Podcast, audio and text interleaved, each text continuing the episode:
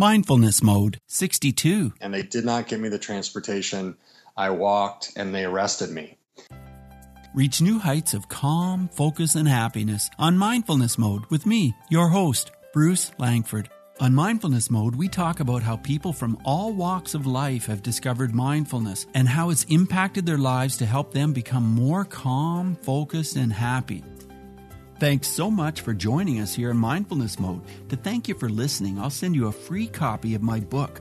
I teamed up with author Brian Tracy, along with some other entrepreneurs, to create the best-selling book called Cracking the Success Code. You'll learn more about my story and how I became an anti-bullying advocate, which later led to mindfulness and my mindfulness coaching. Get the book free at mindfulnessmode.com slash cracking. Enter your name and email and you'll have your book downloaded in no time. Enjoy the book, Mindful Tribe. Okay, Mindful Tribe, let's get started. I'm totally thrilled to have Robert DeLaurentis here with me today. Hey, Robert, are you in mindfulness mode? I am in mindfulness mode. That's great. Robert DeLaurentis is a pilot who absolutely loves flying his six-seater plane. It's a Piper Malibu Mirage. When he's flying, he feels like he's connecting with nature because, as he says, you're on top of cloud layers, flying by mountains, experiencing rain and snow. Now, in twenty fifteen, Robert flew around the globe in his plane, stopping at twenty-two countries over the span of ninety days. So, Robert, I want to jump right into your adventure flying around the globe. Why did you decide to undertake this unique journey? You know, it was the most impossibly big dream I could dream, Bruce. And as a pilot, you know, we go on trips that are increasingly greater distances, increasingly more challenging. And then at some point, once you've started leaving the continental United States, the only thing that's left is really the entire planet. And for me, it was just the greatest thing I could comprehend doing in my plane. Well, it must have been exciting. And I know you call yourself a Zen pilot. Tell us about what Zen means to you. You know, being a Zen pilot is about a connection that I have with the planet when I'm in my plane. And when I'm in the plane and I'm up on top of a cloud layer and I have my noise-canceling headsets and the hum of a three hundred fifty horsepower Lycoming twin turbocharged engine, and I can see, you know, the world with great perspective. It's just a really peaceful, calm, present moment that I have, and it's the time when I get the answers in life that I'm looking for. And, you know, by removing all the distractions of life, cell phones, people knocking on doors, problems that arise, you create a space, and in that space, I find that spirit then fills it with the answers that I'm looking for. So, Robert, how long has this been part of your belief system? When did you discover this this Zen and this spiritualism? You know, it happened probably about five years ago, Bruce, and I have a business where I own apartment buildings. I was adding more and more buildings, and each time I would get sort of an emotional business charge.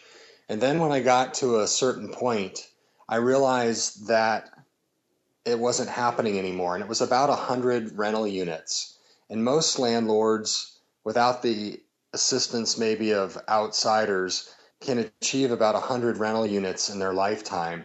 And at that point, my life just started to feel a little bit empty. And I wanted more in my life, and I realized that adding more units to my portfolio wasn't going to do it. And I wanted to go in search of something bigger in my life. And it was in this moment of just total calm and peace that I often experience when I walk through the park here in San Diego at Balboa Park. And I was walking, and the sun was out, the sky was as blue as it's ever been, the grass was greener than I had ever seen it before. I could see the water um, droplets on the grass, the birds were chirping, the air was crisp, and I realized it was the first time in my life that I had really experienced the park. And I had been walking through the park for ten years. So at that moment in time, I think of it as sort of a spontaneous awakening, and I thought to myself, if I'm only now experiencing this park, maybe I've been numb to other things in my life. Maybe I've been numb in my relationships. Maybe I've been numb uh, in my business and with my family and just all these other situations. And that really was the moment where I decided I needed to pursue more in my life. And would you equate this feeling with mindfulness, or is mindfulness something that you see differently from the spiritualism and the Zen that you're describing? No, I see a very direct connection with mindfulness. You know, when you realize you really can't control the past because it's happened and you have very little control over the future, then you're in the present moment. And truly experiencing that is, I think, when you start to truly experience life. And that is the time when these magical awakenings, I think, happen. So that's what I try and focus on, is what I have, what I'm experiencing right in this moment. And staying clear of the judgments that can go with that, you know, whether things are good or bad. We truly don't know if things are good or bad while they're happening. We do know that they're happening for our highest good. But beyond that, it's really not worth the time to try and figure out if something or, or to label it as good or bad. So, Robert, I'm interested in when this spontaneous awakening happened to you in relation to your trip. Did you decide to make your trip after this spontaneous awakening happened, or where does it fit in? That's a great question. Where it fits in is it was the beginning of my spiritual journey. And by following The, the signs or signals that I was given, I pursued my spirituality and started a three-year advanced degree in spiritual psychology with an emphasis in consciousness, health, and healing. And that's where I learned those spiritual concepts that I was able to apply in my business. And then once I applied them in the business, then the plane and flying became a reality, because it's the resources of time and money that are required to fly. And that's exactly Uh, what my book, Flying Through Life, is about, creating the abundance of time and resources in your life so that you can pursue your impossibly big dreams. And so did you write the book after you completed your journey? No, I wrote the first book, Flying Through Life, before my trip. And the reason it came before the trip is because I was using those concepts and those principles to manifest the trip. And the trip was really a demonstration that the principles worked. And now that I'm back on that trip, there were certain spiritual lessons that I learned that I'm now sharing in a book called Zen Pilot. And Zen Pilot is composed of about five or six just very, very stressful, exciting, uh, unbelievable situations that I was surprised that I survived. And part of the reason I didn't reveal them while they were happening on the trip is because it was very difficult for people that were following me to to deal with that.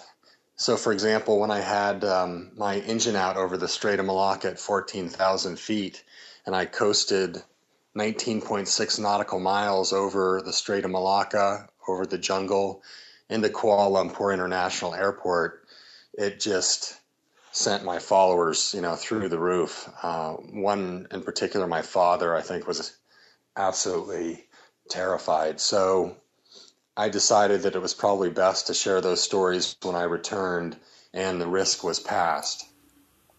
And were you alone on this journey? I was alone for about, I'd say, eighty percent of the trip. I did have one friend, spiritual mentor of mine, Susan Gilbert, meet me in Europe. And we went to probably five or six countries together. Then I had one other friend meet me in Australia for a couple of weeks. But the high-risk portions of the trip, specifically over the Atlantic, the Pacific, and the Indian Oceans, were all done by myself, just, you know, because I didn't want to subject somebody else to that kind of risk. So this must have taken a lot of funding. I mean, the, the cost of fuel, and I mean, you bought your own plane. How are you able to arrange the funding for this project? You know, that's a great question, Bruce. And I have to say that I had divine assistance on this. When I first attempted or was starting to manifest this trip, I I didn't know how I was going to pay for it because it is an enormous expense. And what I did is I had or made a contract with Spirit. I said, you know, if you want me to do this trip and you want me to lecture and share my experiences, I need some help financially. And I said, if you will make all my vacancies go to zero, if you will help me with this building that's just burned, and um, there was one other piece that I'm having a mind block on right now, but you know, the very next day, all of a sudden, oh, I know, the third piece was a house that I had that I was trying to sell that was costing me a lot of money. Uh, it had been on the market for three years. And within, I would say, a week, that house had a, a buyer that would buy the place. My vacancies went to zero, and the insurance company stepped in and agreed to pay for the damage that had been done to this apartment building.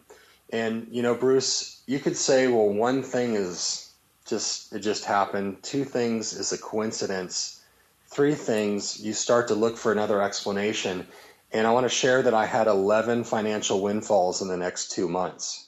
And everything, you know, from tax refunds to a buddy of mine who had passed away, who owed me money, his family, after ten years, sent me a check in the mail for the full amount, to another person who had promised some help with a graduate education, wrote me a check. And on top of all that, if eleven wasn't enough, I had thirty-seven sponsors that I was able to pick up in the span of about six months. So this was definitely a trip that was supposed to happen.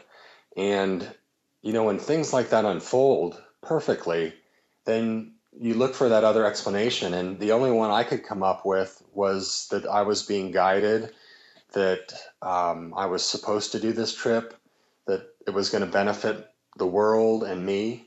And, you know, ultimately it's a demonstration of faith. I, I can't come up with another explanation. Well, eleven incidences. That's just incredible. And I imagine you started taking notes and jotting down these things after three or four of them. Is that right? You know, I did start. I I made a list, and I um, I have that tucked away somewhere in my notes. It was just fantastic. You know, it was like it was like an avalanche of just support.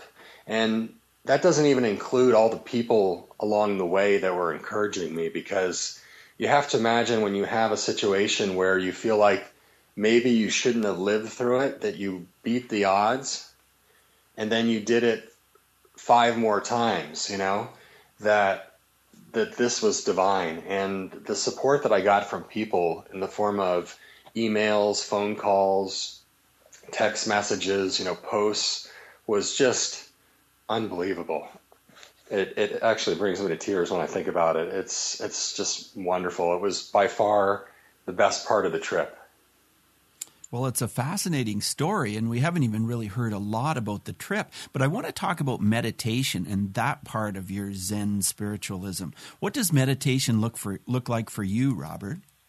Well, you know, I have a uh, a passage here from my book, if I can just read it. Sure. And we'll start with that. I wrote, "When I am piloting a plane, I am most aware of my direct connection with spirit. My experience of gratitude, oneness, silence is unparalleled. Many of my most significant breakthroughs have come while I've been flying. I have found that flying is my meditation and my gateway to more love, abundance, and connection." So mindfulness and flying is completely one for you, and meditation is too. So do you have, like, do you meditate daily besides flying? You know, my meditation that I do daily are these walks in the park. And as I'm standing here, I'm actually looking out my window at the park. And this morning I decided to go for a walk when it was very quiet in the park and calm so that I could get into the right state of mind. But yes, my meditation happens daily, and it involves connecting with nature and walking through Balboa Park, which I I never seem to get tired of. It's just absolutely beautiful. And every time I walk through there, I see something new and, and beautiful, and it reaffirms my connection with nature and, and God. Has nature always had this effect on you, Robert? You know, I I actually have to say no. It wasn't really until I started flying that I could truly appreciate nature. And I certainly have done enough hiking and skiing and, you know, being out in nature, but there was something magical for me about flying.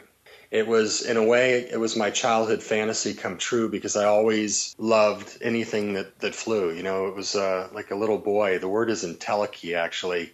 And what that means is it's the acorn that will eventually become the oak tree. So you're born with all that. And I remember as a little boy driving by in the family car, of course, uh, San Carlos Airport in um, the Bay Area, and looking out the window at the airport and seeing those planes taking off and landing, just thinking that was the coolest thing ever. And then building model planes as a little boy, eventually remote control planes, and then finally flying, but at the late age of forty-four. So flying is pretty new to me. When I did my first trip across the North Atlantic, I had been flying for just three years and had about seven hundred hours of uh, flying experience. So the story is even better because, you know, it's it's something I've manifested later in my life, and it's a trip you could do after flying for a relatively short period of time if you really dedicated your heart and soul to it. Incredible.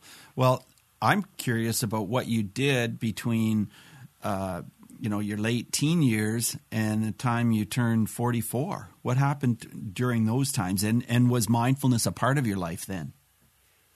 That's that's another good question.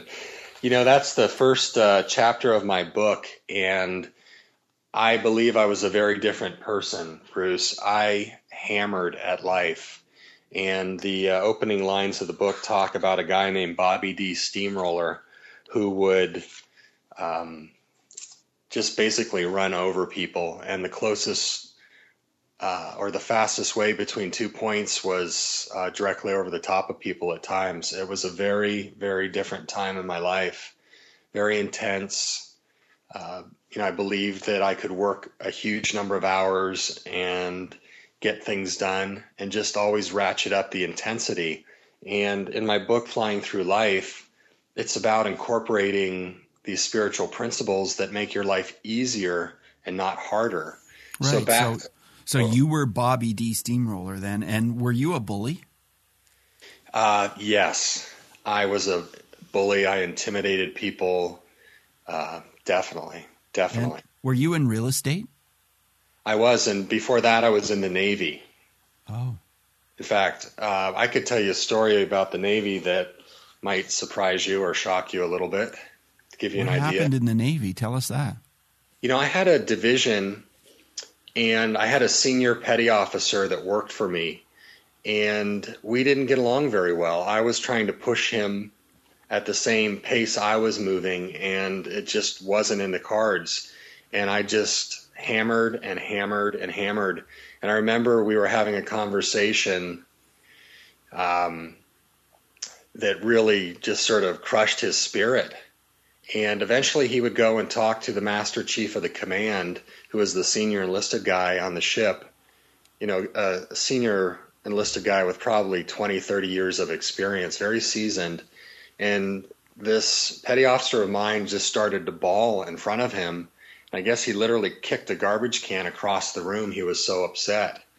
And the senior, or actually he, he was a master chief, I believe at the time. Uh, he said to me, he goes, what, what are you doing to this man? And I said, I'm pushing him to his limits. And I said, I'm not accepting anything less than his very best. So, you know, it was a very, very intense time in my life. And that's why I think the story is even more compelling today, because people can change and do change. There just has to be that desire. Tell us about the moment. When did that happen? When did you decide to change, or how did it come about? You know, I, I think it was that moment in the park, because I was just numb in my life. You know, there's a point where you can't give anymore. Like, you can't push any harder. You don't have any more time to dedicate. You don't, there's just, you're totally, totally maxed out, and you hit a wall. And interestingly enough, Bruce, the wall is always you. And you realize that what's holding you back in your life is you.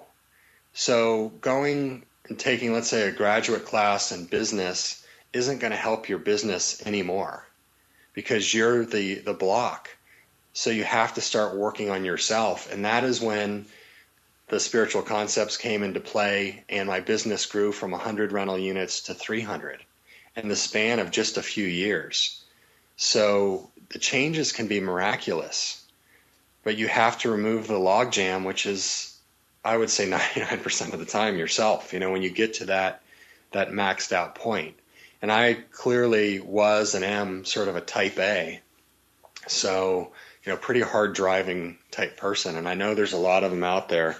I get emails from them after they read the book and just go, oh my God, you nailed it. So describe that moment in the park. Um, it's what I call blissing. And it's when you experience life on a much, much deeper level and you're truly connected.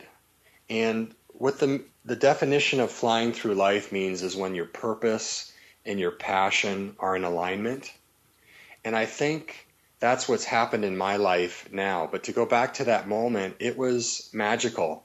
And it's the best high that a person can experience.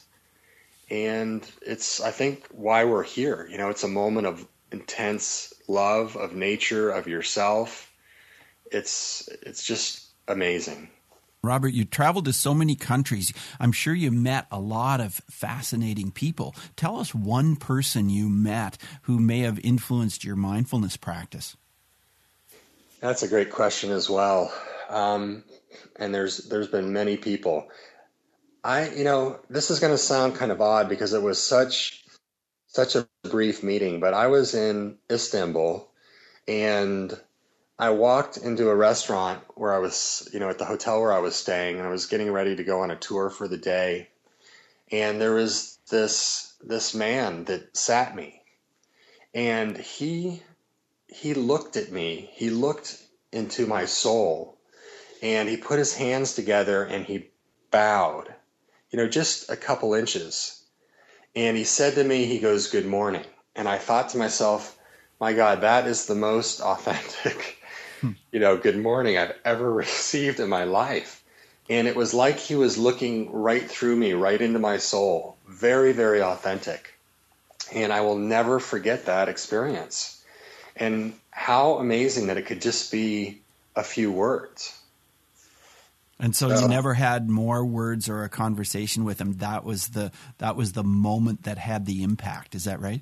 That was it. Just a few words, and totally unexpected. And you know, it's interesting because I consider myself a spiritual person, but as soon as I looked at this this person, I thought, "Oh my God, this this is an evolved soul that's talking to me now. I can feel it, I can see it. You know, I'm experiencing it." And it has tremendous impact. It, it's amazing. So, Robert, through all these adventures, was there ever a time when you felt as though mindfulness and spiritualism was not working for you, was not going your way? Yeah, absolutely. Um, you know, I was um, I was six hundred miles off the coast of California. And I was three months, and this was the eighth day of my trip. And I could literally zoom out on my touchscreen G P S and see the coast of California. And my engine started to overheat. And I was too far to sort of like bumble my way in, you know, limp sort of in. Mm-hmm. And I take hourly engine readings when I'm flying uh, long distances, because you can start to notice trends. Sure. And the oil temperature um, was going up, and it was amazingly consistent on my trip, you know, all the way through the Middle East, North Africa, Asia. The oil temperature was always very consistent. And I took this reading and it had jumped up about ten percent, and I was like, oh my God, I am so close. And it felt to me like this, like this cosmic torture, you know, like why did I have to keep being tested over and over and over again? Like, you know, I had, I, I felt like I was almost suffering at times because it had happened so much. And I thought, you know, just let it end. You know, if you're going to take me, take me. Don't just keep doing this to me. And, you know, it was, when I look back at it, I, I realized that, one, it gave me some fantastic stories to share with people, but but more importantly, it was a strengthening of my faith every time it happened, because these were things I couldn't explain, you know, and I always seemed to survive it. And I learned in the process, and the lessons are invaluable. So I think you have to really feel and experience the things, and the universe comes back and will teach you. It's kind of like a parent that's trying to teach its child a valuable lesson. So let's say the child is close to some flames, and the first time, you know, the parent lovingly says, no, no, you know, don't touch the fire, you're going to hurt yourself. And then the next time the child is trying to touch the fire, they might yell, you know, don't do that. And the next time, maybe they yell and then slap the child's hand. And then the fourth time, the child gets burned. And you can learn your lessons the first time or the fourth time. But the universe is like this loving parent that doesn't give up on you. And the lessons become stronger, more intense. So I, you know, in hindsight, look back and realize that this was a deepening of my faith. And there was so much to learn about that, about the plane, about the planet. So I'm I'm just so thankful for these things that happened, and they were not cosmic torture like I, I thought initially, but it's the loving parent or universe that's trying to teach me something that I absolutely need to know. Well, Robert, it sounds like gratitude is a central part of your being, and I really appreciate the fact that you're talking a lot about your learning experiences. And I've worked in bullying prevention for a long time and know that there are a lot of learning experiences that come to us through what seem like bullying situations. Do you have a story you can share about something related to bullying? I do. I do. And, you know, it was funny because, Bruce, when you, when you sort of drew out that first story, I realized I've probably been the worst bully ever. So um, I was in Muscat, Oman, and very frustrated because I had landed and there were these huge commercial planes all around me. We had sent an email requesting fuel at a specific time. And I sat in my plane. It was probably one hundred fourteen degrees outside, just sweating profusely, frustrated beyond belief. Nobody came to help me. And eventually I would stop different cars, asking them to take me in because I felt like I was going to pass out from the heat. And they would just get on the radios and call somebody who would basically do nothing. Finally, there was a police car that came up, was driving by, and I asked him, I stood in front of the car and he sort of slammed on his brakes. And I said, I need your help. I feel like I'm going to pass out. And he put his hand on his gun and he goes, not my problem. Get out of the way. So eventually I realized that nobody was going to help me. And I walked to um, this office, which was the command center for the airport. And they were upset with me that I had broken the airport rules. And I said, well, I chose my health over your rules. So the next step was to get to the terminal, and they were going to have somebody drive me because I wasn't allowed to walk. And I waited for another two hours and they wouldn't, you know, provide me with the transportation. So I eventually said, hey, I'm going to walk unless you get me this transportation. And they did not get me the transportation. I walked and they arrested me. And the distance I was walking was maybe about two hundred feet. So they put me on a little mini trial. And I was sitting there by myself in this Middle Eastern country, having all these thoughts about my time during the Gulf War, because I'm a Gulf War veteran and uh, was in the Navy for about fourteen years, active in reserves. And there were eleven people that would eventually come into that room and were basically trying me. They were asking me questions. They were writing the stuff down. They were trying to get me to sign, you know, this, this document that they had written up in a language that I didn't understand. And there were people in suits and white robes and military uniforms, and they were yelling at me. And, you know, I felt like I was being bullied, but I was, maybe in hindsight, this was not the best thing to do, but I was sort of at times yelling back at them and holding my ground, refusing to be bullied. And it was very intense. That went on for an hour. And, you know, there was this moment where I turned my head to the side and I could just feel like the tears starting to come. And I was like, oh my God, I cannot, you know, show any sign of weakness in this moment because they're going to lose respect for me. I have to hold my ground. And I asked for inspiration and strength. And eventually I ended up in the police office and they were holding me and I was sitting there. I was not, you know, behind bars or anything like that, but I was sitting there and they told me not to leave. And I, I took my fist and I slammed it on the desk and I said, you know, I'm an American citizen being held against my wishes. You either let me go or let me call my embassy. And in that moment, there was this sense of panic that I think came over them because they realized they had potentially an international incident on their hands. And I mean, I felt like I was being bullied and intimidated and I was not going to have it. Now, you know, they, at that point they let me go and I got to walk out of there with my passport and the fueling of my plane happened, although it was delayed by twenty-four hours and I was eventually allowed to leave. But I felt like that was probably one of the most intense moments in my life where I felt like I was being bullied and intimidated and I held my ground. But um, I have to tell you that night when I got back to my hotel room, I was shaking and, you know, again, questioning. I can believe it. What a powerful story, Robert. It really is. Robert, my next questions are part of the multi-mode round. Just short thirty-second answers are perfect. Here's the first one.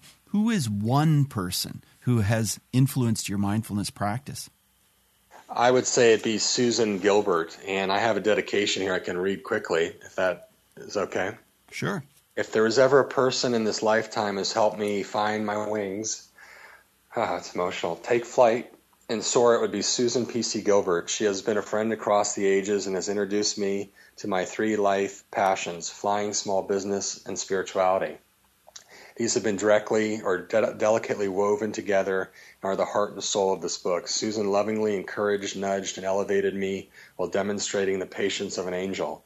While I dreamed as impossibly big as my heart would allow, she opened it even wider than I could have ever imagined. So definitely Susan. Yeah.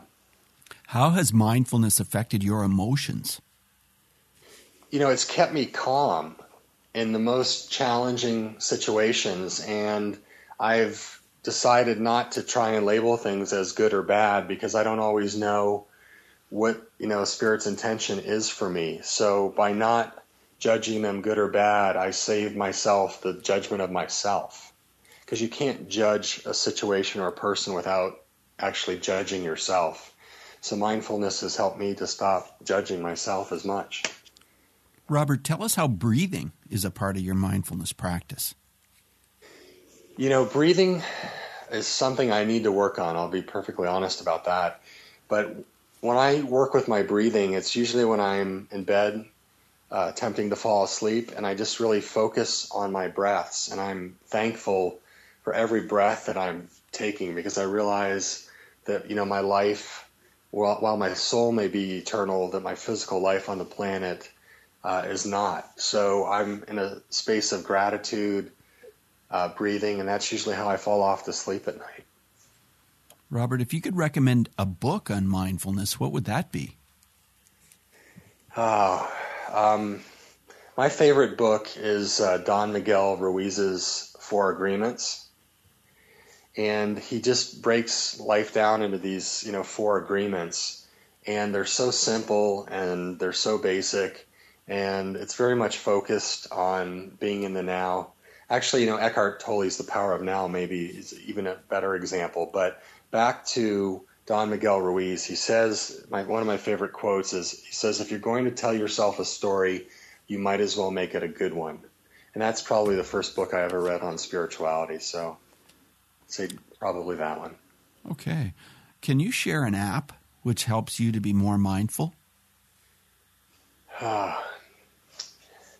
you know, I, it's not going to be the app that you think. Um, I'm going to suggest, and this is for pilots, but the Garmin Pilot app, because it enables me to fly anywhere in the world. In fact, I was using it to uh, fly north of the Arctic Circle at one point when my flight instruments failed me. And it was because of that Apple iPad and that Garmin Pilot application that I was able to find my way uh, safely to my destination. So, yeah, not the one you would expect, I'm sure. Incredible. What advice would you give a person, Robert, who is new to mindfulness and they'd like to start using it in their life?